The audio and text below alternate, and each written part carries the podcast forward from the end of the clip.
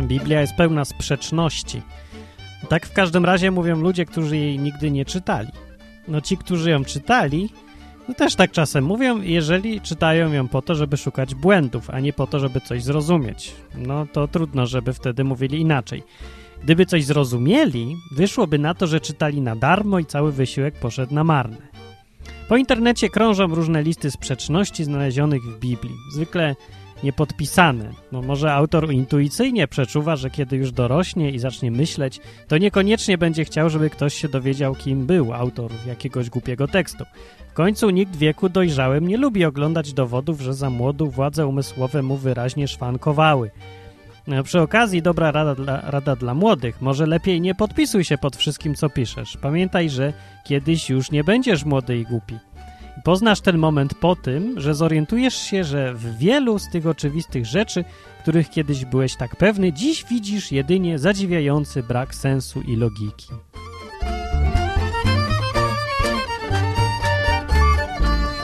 Długie listy sprzeczności występujących w Biblii są zwykle żenujące i świadczą nie tyle o Biblii, co o zacietrzewionym nieuku, który je pisze. Tym niemniej od czasu do czasu natrafić można w Biblii na ciekawe zagwostki, które faktycznie są trudne do zrozumienia.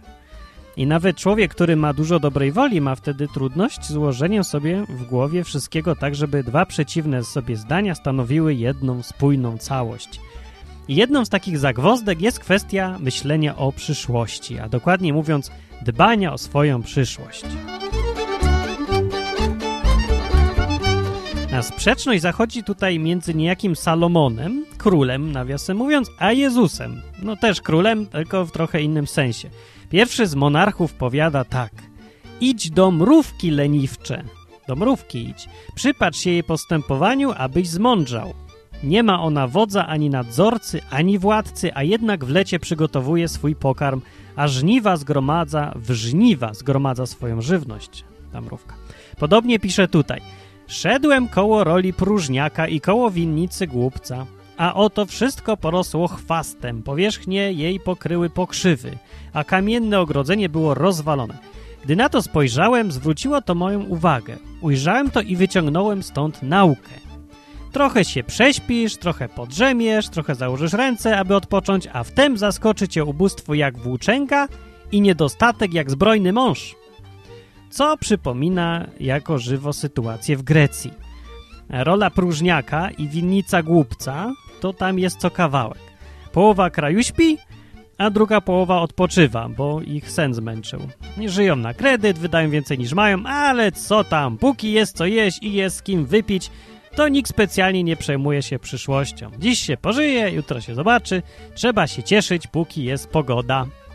Salomon powiada, że taka postawa życiowa kończy się tak, że, yy, cytuję, przychodzi ubóstwo jak włóczęga. No, Grek by na to pewnie wzruszył ramionami i powiedział, że włóczędze, włóczędze to się da zasiłek i znowu będzie spokój, a jak nie, to się go zamknie i po problemie. No tak, ale oprócz włóczęgi przyjdzie jeszcze, yy, cytuję, niedostatek jak zbrojny mąż. I tego to już będzie trudniej zamknąć, a zasiłek to sobie on sam weźmie. Co tam przyszłość? Po nas choćby po to. Może taka postawa życiowa jest właśnie wskazana. W końcu Franciszek z Asyżu, niejaki skądś, wziął te swoje pomysły na życie w skrajnym ubóstwie, życiem, życiu dniem, na życie dniem dzisiejszym, bez myślenia o przyszłości. Mógł wziąć je na przykład z Biblii, a dokładnie z tego, co Jezus powiedział w, w Ewangelii Mateusza. E, tak powiedział. Dlatego powiadam wam, powiedział. Nie troszcie się zbytnio o swoje życie, o to, co macie jeść i pić, ani o swoje ciało, czym się macie przyodziewać. Czyż życie nie znaczy więcej niż pokarm, a ciało więcej niż odzienie?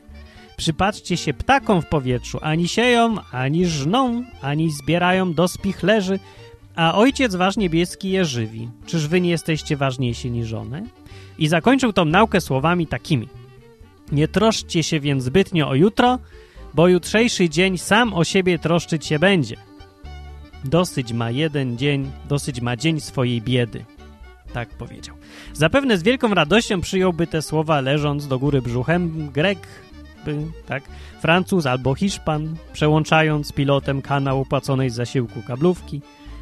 E, bo to jest przecież dokładnie to, co robi od lat Grecjan, czyli nie troszczy się o jutro. Jutrzejszy dzień sam się będzie troszczyć o siebie. Tak Jezus powiedział. Mamy dość dzisiejszych problemów. Mało kto raczy przy tym spostrzec, że dzisiejsze problemy są efektem wcześniejszego niemyślenia o przyszłości. Właśnie. I mamy taką sytuację. Salomon kazał pracować z myślą o przyszłości, Jezus z kolei kazał o przyszłości nie myśleć. Pierwszy kazał uczyć się od mrówek, które zbierają na zimę, a drugi uczyć się od ptaków, które latają gdzie chcą, a Bóg je sam żywi. No i proszę, i właśnie znalazłem w Biblii sprzeczność. Tada!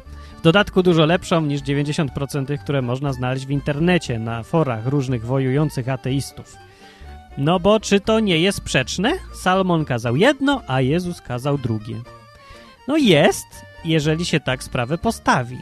Ale to, to nie jest coś, co mówi pismo, bo w rzeczywistości żaden z nich niczego nie kazał. Ludzie zbyt często chcą traktować Biblię jako kodeks karny połączony ze szczegółową instrukcją obsługi życia.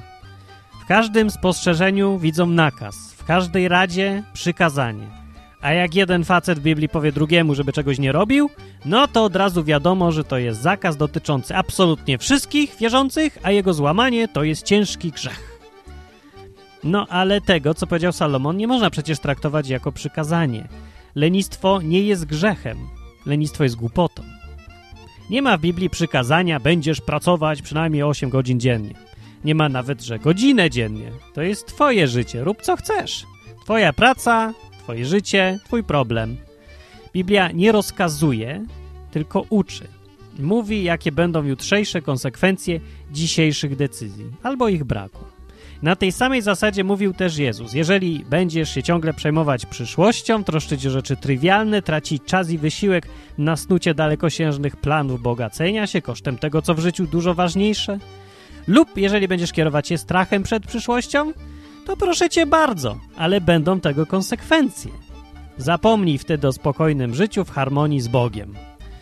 Podsumowaniem jego wypowiedzi o troszczeniu się trywializmami życia było zdanie, ale szukajcie najpierw Królestwa Bożego i sprawiedliwości Jego, a wszystko inne będzie wam dodane.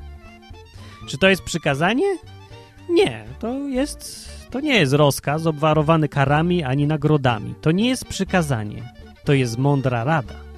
Rada dla tych, którzy chcą żyć blisko z Bogiem i szukają w życiu czegoś więcej niż tylko zjeść, napić się, wyspać i nie przegapić żadnego odcinka fajnego serialu.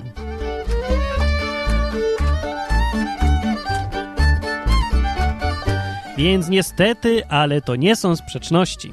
To są wskazówki. Należy je traktować jak doradców. Jeden z doradców przychodzi i mówi: Jeżeli pójdziesz w lewo, to stanie się to i to. A drugi mówi: Jeżeli pójdziesz w prawo, to z kolei stanie się tamto i owamto. No i tyle. Powiedzieliśmy swoje. A teraz ty decyduj. Dlatego też Dawid, kolejny król, trzeci już, napisał w psalmie tak: Twoje słowo jest lampą dla moich stóp i światłem dla mojej ścieżce a nie napisał Twoje słowo jest bezwzględnym rozkazem, który muszę bezmyślnie przestrzegać pod groźbą kary. Czy więc lepiej inwestować na przyszłość jak mrówka, czy też nie myśleć o jutrze jak ptaszek? Jeżeli ktoś po przeczytaniu albo po słuchaniu tego tekstu jeszcze zadaje to pytanie, to znak, że albo ja nie umiem pisać, albo on niczego nie zrozumiał. Odpowiedź jest taka, że nie ma odpowiedzi. Nie ma odgórnych instrukcji, są tylko decyzje. Ty musisz decydować, a nie Biblia, bo nie ona poniesie konsekwencje, tylko ty.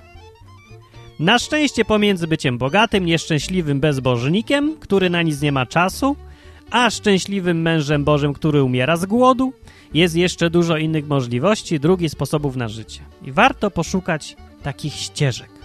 Zwłaszcza tam, gdzie rzadko kto chodzi, Ostatecznie, co wybierzesz, to jest twoja sprawa.